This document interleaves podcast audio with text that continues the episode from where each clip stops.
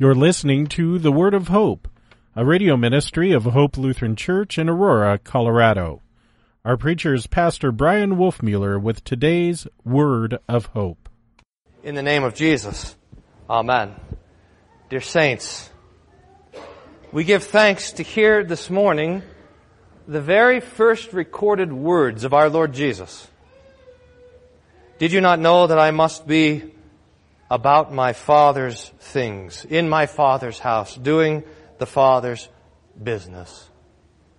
Jesus' very first words identify Him as the Son of God Almighty and the temple as His own home. And we rejoice in this because this makes you and I His brothers and sisters. But what is this business, the Father's business that Jesus was going about in the temple? It was the business of, I mean, the temple, remember, was a huge complex and there was a lot of things happening in the temple. There was teaching, there was instruction, there was money changing, there was uh, buying and selling, especially of animals for the sacrifice. There was praying and singing of psalms, but the main business of the temple was the business of sacrifice. The animals would go there to be slaughtered, their blood to be drained, and their bodies to be burned. That was the business of the Father because the Father is in the business of forgiving sins. And blood needs to be there to cover sins. But animals won't do. The blood of bulls and goats can never take away sins we learn in Hebrews. It has to be something more. It is not enough for God to send an actual lamb to die for your sins. He has to send a person.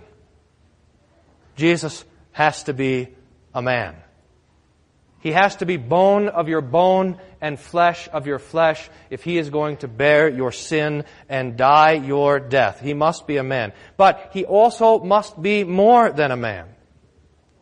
For his death to atone for the sins of all the world, this sacrifice has to also be God. For a man might be a perfect man, able to die for himself, but his death would only do himself good. It wouldn't do you any good at all. And so the one to, to die, the one to be sacrificed for you, must be both God and man. And this is Jesus, who he's manifested to be in Epiphany. Now this doctrine, the two natures of Christ, is one of the great mysteries of the Christian church, and it does us well to meditate on it because we often spin off in one direction or another. We emphasize the divinity over the humanity, or the other direction, we emphasize the humanity over the divinity. And I think our danger, at least from the conversations that I have, and even my own thinking, is that we would emphasize the divinity of Jesus over his humanity. We, it's, it's maybe not a surprise to us that Jesus could cleanse the unclean and cleanse the leper, but it is a surprise to us that Jesus had to be potty trained. I mean, it's not a surprise to us that Jesus was walking on the water, but it is a surprise to us that Jesus wouldn't have been the fastest, the fastest runner on the soccer team in Nazareth. See? I mean, we, we, we are prone to think of Jesus almost like a Superman. But the text won't let us do it. And remember how it was when Jesus stayed behind in Jerusalem and was there sitting at the feet of the scribes and he was learning and he was listening and he was asking questions and he was giving answers and everyone was amazed. You know who wasn't amazed? Mary.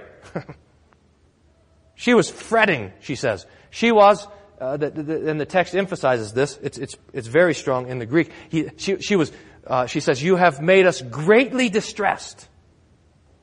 We're out of our minds, Jesus. We're pulling out our hair. And we say, Mary, what, what were you worried about? I mean, don't you know that Jesus is bulletproof? If he wanted to, he could fly to Nazareth. It wouldn't be a big deal. Do you see that there was, there was nothing at all in the life of Jesus that would have indicated to Mary that Jesus was not, that Jesus was not killable. Everything about Jesus was human. He was mortal. He could die. In fact, that's the very reason he takes on humanity. So that he can die. We know he's not bulletproof because we see that he's not nail proof. That he must be, in the end, the sacrifice for you and for everyone. He must have blood that he is able to shed. He must have a body that's able to be pierced and broken. He must. And so, in fact, it was right for Mary to fret. It's not safe for Jesus to be lost. He is a boy. In fact, the text ends with this great and mysterious verse. It's Luke 2 verse 52. And it says, And Jesus increased in wisdom and in stature and in favor with God and man. I mean, have you ever wondered about this? What Jesus' IQ was? I mean, we just think that it would have been omnipotent, I mean, uh, uh, infinite, because after all, he was all knowing, omniscient, right? But not according to his humanity. There was things that he didn't know, things that he learned. He had to work to study in class. And he was started out, this is what this means when it says Jesus increased in stature. He started out short, just like you started out. and he grew. Jesus is fully man. Perfect, but completely human. And he must be this way for you. In the mystery of the, of the personal union, the two natures of Christ, the divine nature does not overrun or overwhelm his humanity. And so Jesus, our Savior, the one who created everything, is a baby and a boy. He's learning and he's growing.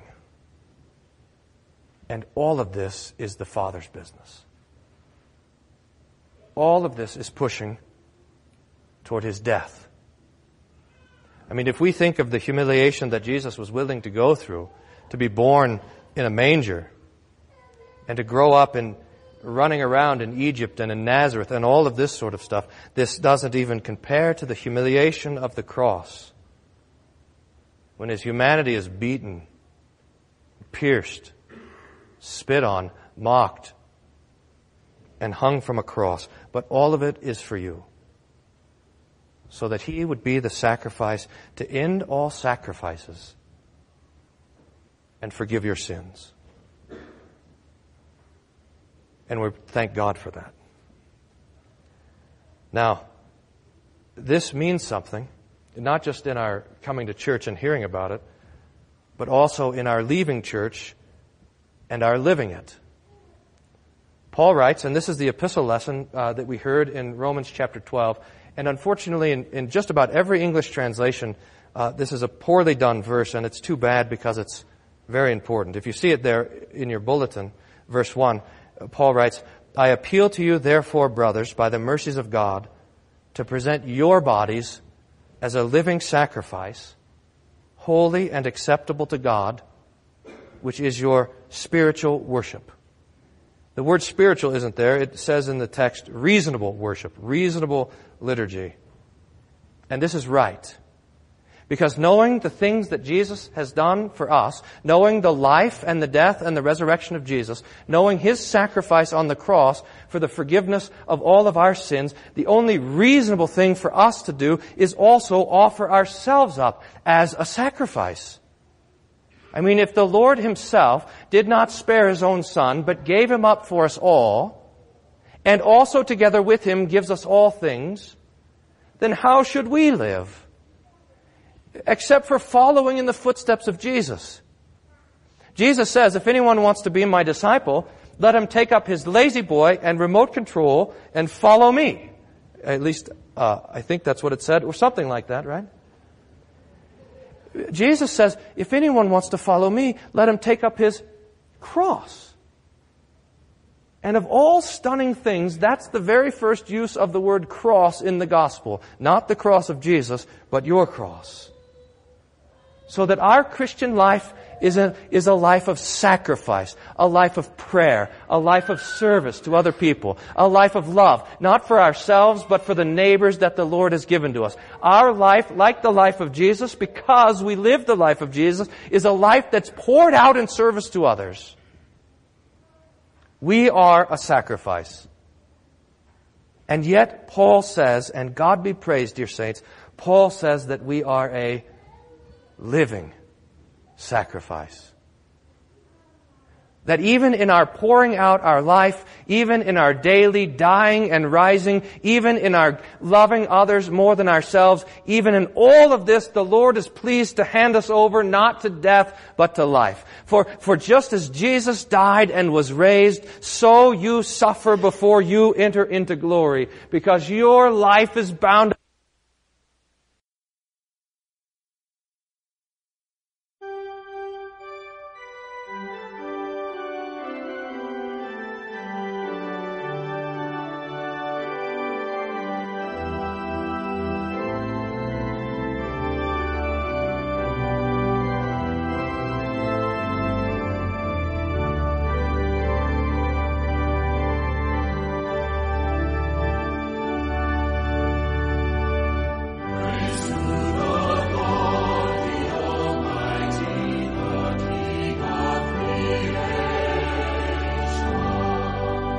We hope you were blessed by today's word of hope. Hope Lutheran Church is located at 1345 Macon Street in Aurora, Colorado. Their weekly schedule is as follows. Sunday morning worship at 9:15, adult Bible class and youth Sunday school at 10:45 a.m. On Tuesday mornings there is a matin service at 8:30 a.m. with a Bible class to follow at 9:30 a.m. You can find out more about Hope Lutheran Church at www.hope-aurora.org. That's www.hope-aurora.org. Until next time, may the Lord bless you and keep you in His grace.